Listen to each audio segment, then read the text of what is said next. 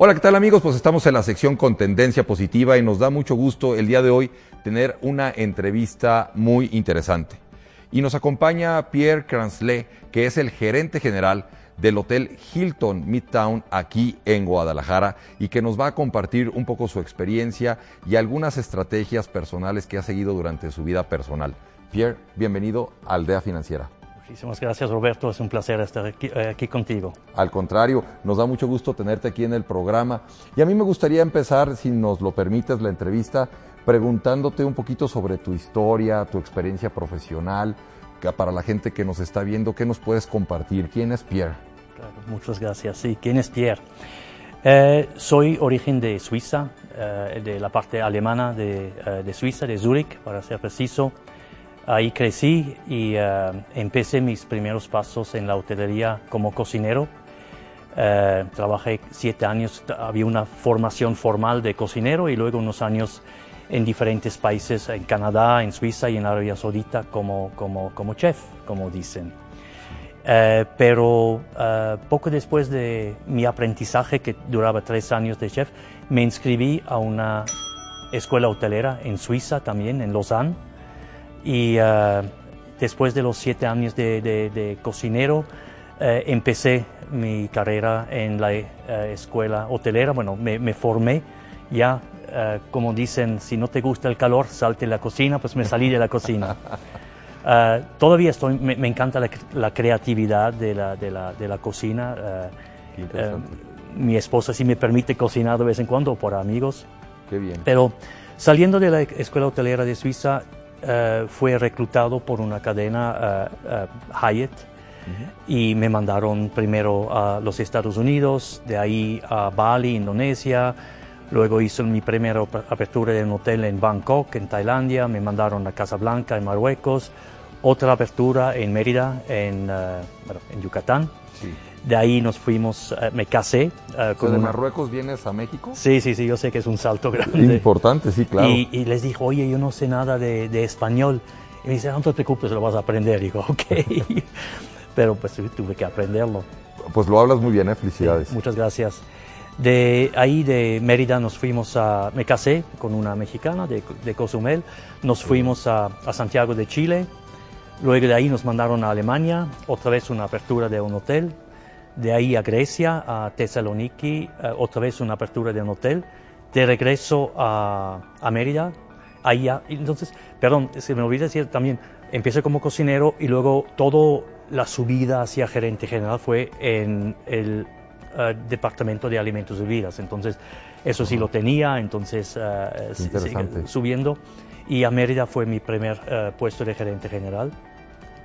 Después de un poco menos de dos años vino la oportunidad a que me independice. Uh, fui, uh, me asocié con un compa ex compañero mío y abrimos varios restaurantes en San Antonio, Texas. No, muy bien.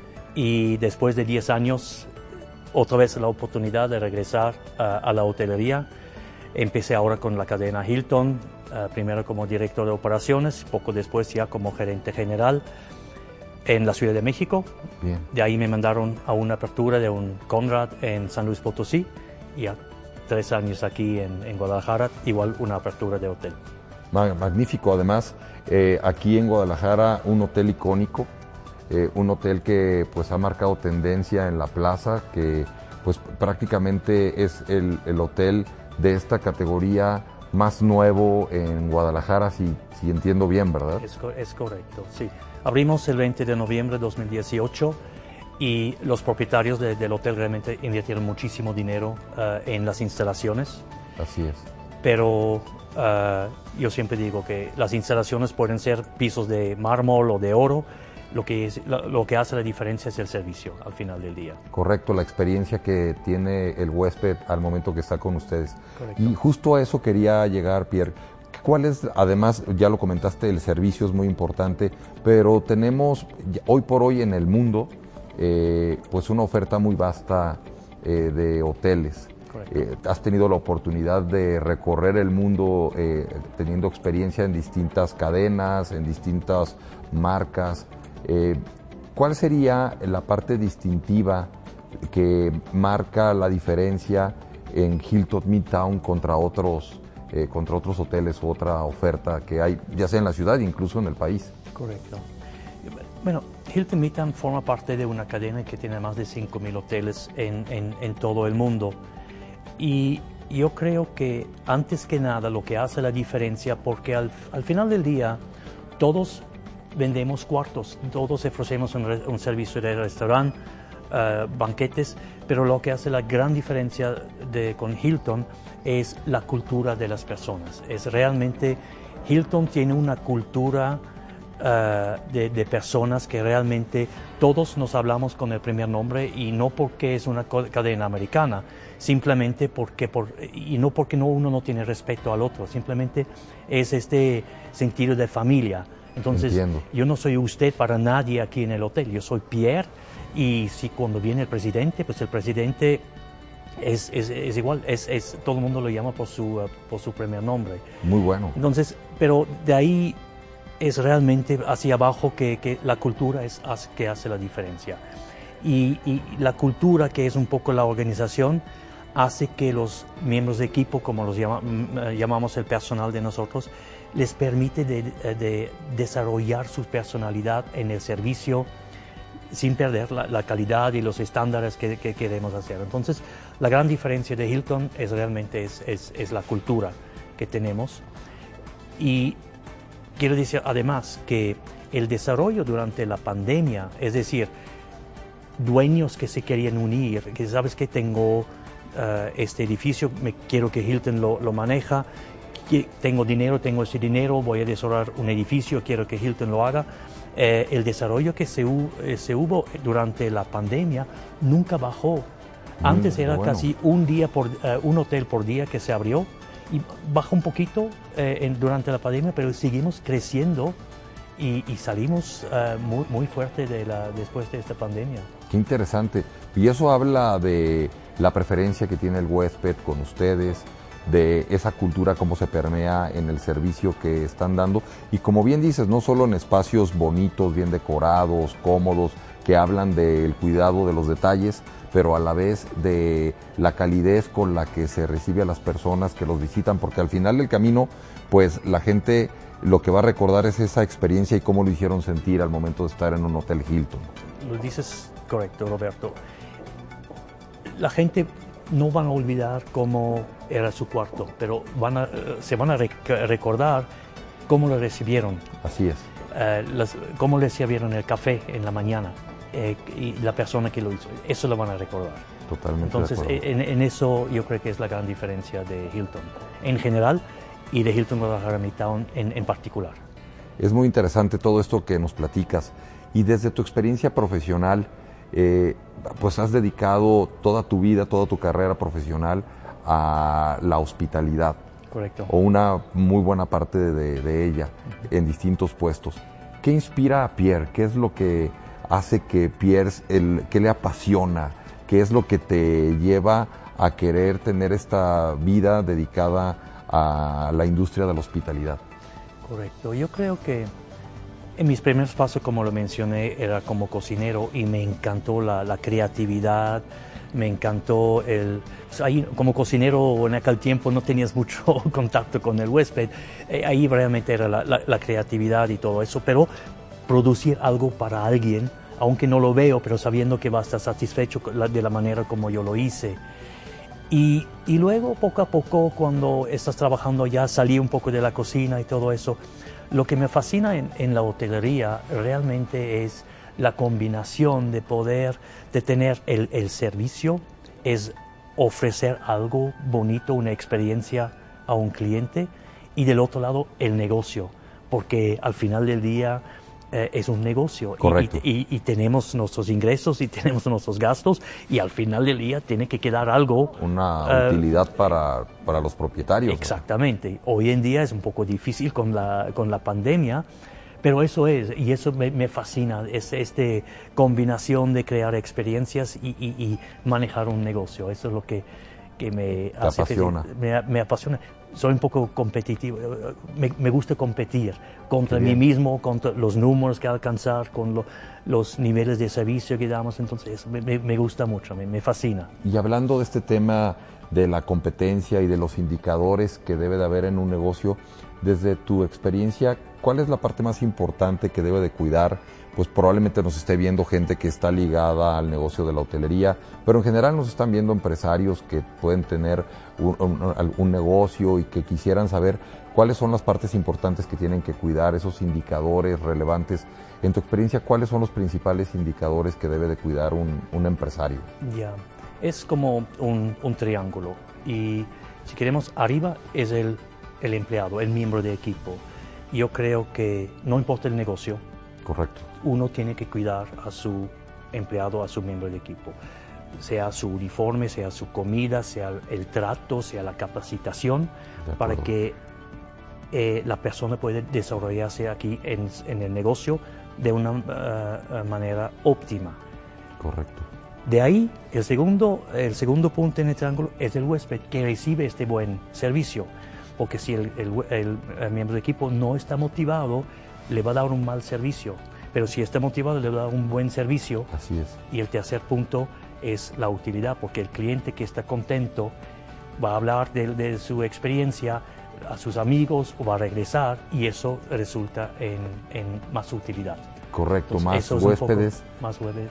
Una recomendación de boca a boca. Correcto. Que hace que la gente quiera venir y vivir esa experiencia que le refirieron en algún momento. Exactamente. Muy relevante. Y desde el punto de vista personal, ¿qué es lo que consideras que puede o qué le aconsejarías a los aldeanos que nos están viendo para que puedan mejorar personalmente y sus finanzas? Yo creo que aprendí muy, muy temprano, eh, cuando empecé a ser uh, restauratero y no hotelero, eh, lo, que tienes, todo lo que tienes gasta menos.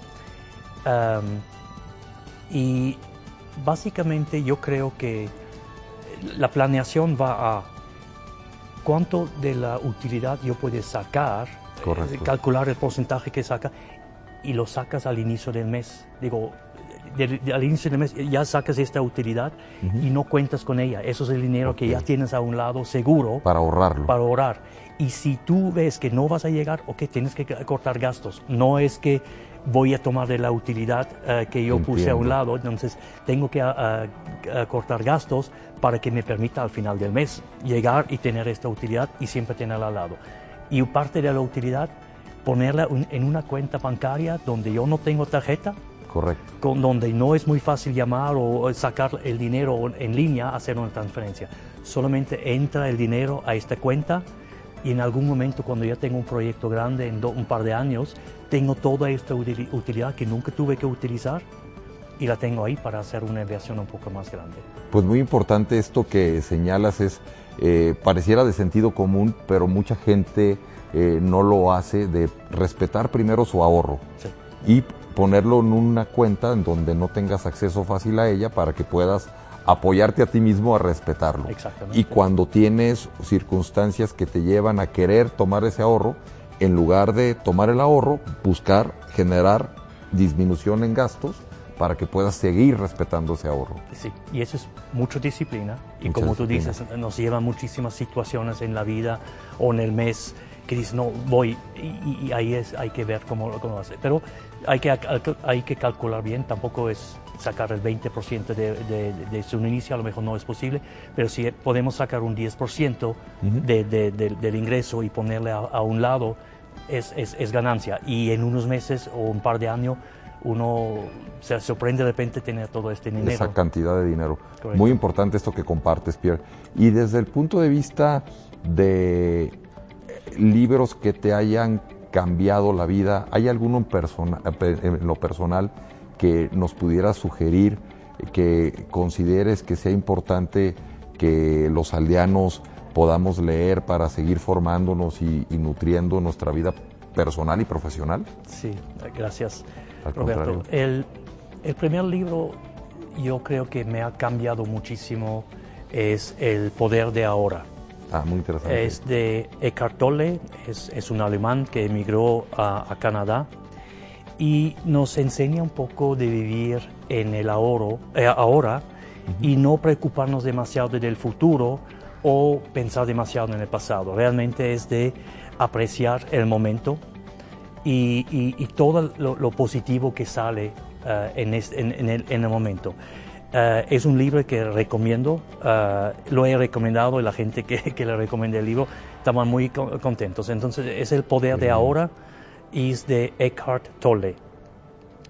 Um, lo recomiendo ampliamente. Ha escrito un par de libros más. Yo creo que es un buen libro para empezar. Eh.